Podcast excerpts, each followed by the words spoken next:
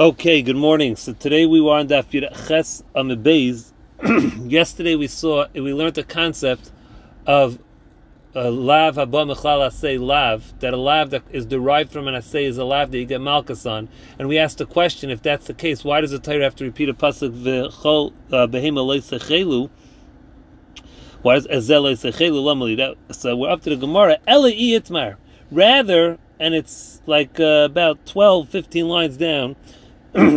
if you want to say the statement from Rav Gidlam Merav, it's as follows: Hachi Itmar, Amar Rav Gidlam Merav, Zar, a stranger, a non-kayin, she'achal that ate mechatas va'asham lifnei zrika before the zrika, pater, is pater. Huge chiddush. Typically, eat from a korban before zrika you're chayiv. No. Over here, a zar, a stranger that ate from a chatas and asham before zrika, he's pater. My timer, what's the reason? The Amar Kra, pasuk says, "Va'achlu aisam."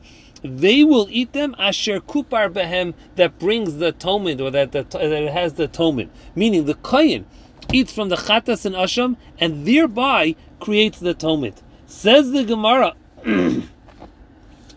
Kol heicha.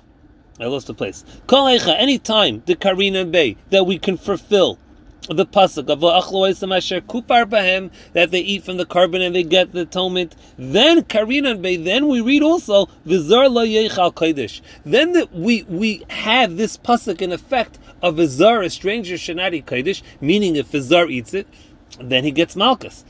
However, v'chol heicha, any time delay karina be v'achloisam asher kupar bahem, when it's not in effect the pasuk of v'achloisam asher kupar bahem, then lay karina be v'zar lo yechal. We don't have a fulfillment of v'zar lo yechal, and therefore, since before zrika, a kohen cannot eat from the korban, so there's no lav for a Yisrael from eating the korban, and therefore if he eats, he doesn't get malchus. Only after zrika, when the kohen can eat it, then there's a lav for the Yisrael to not eat it. and that's the statement of Rav Gidlam. So what we said yesterday, what the Gemara said on top of the Amr about lav abamachlala say lav, we fell off of that, and we're saying a new chiddush, a new statement in the name of Rav Gidlam that uh, uh, the only time there's a makas for Yisrael from eating from a korban before zrika chatas and asham is only when the kain can eat it, and since before zrika the kain can't eat it, there's no malchus for Yisrael to eat it. New Gemara. Quick introduction, as we said this morning. Bikurim, the mitzvah of Bikurim, either is bringing it before the mizbeach.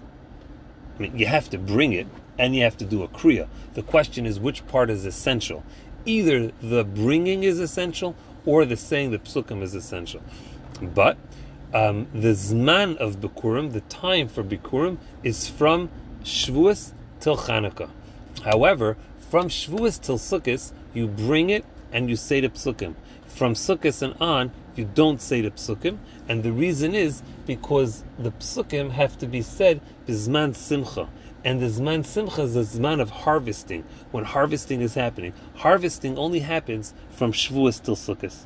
With this introduction, let's see the Gemara. Amar Abeleza, Amar Abhaishia. Bikurim? What's Bikurim? Hanacha Makeves Behem. The vital component is Hanacha, putting it down in front of the Mizbeach in Yush, Beis English.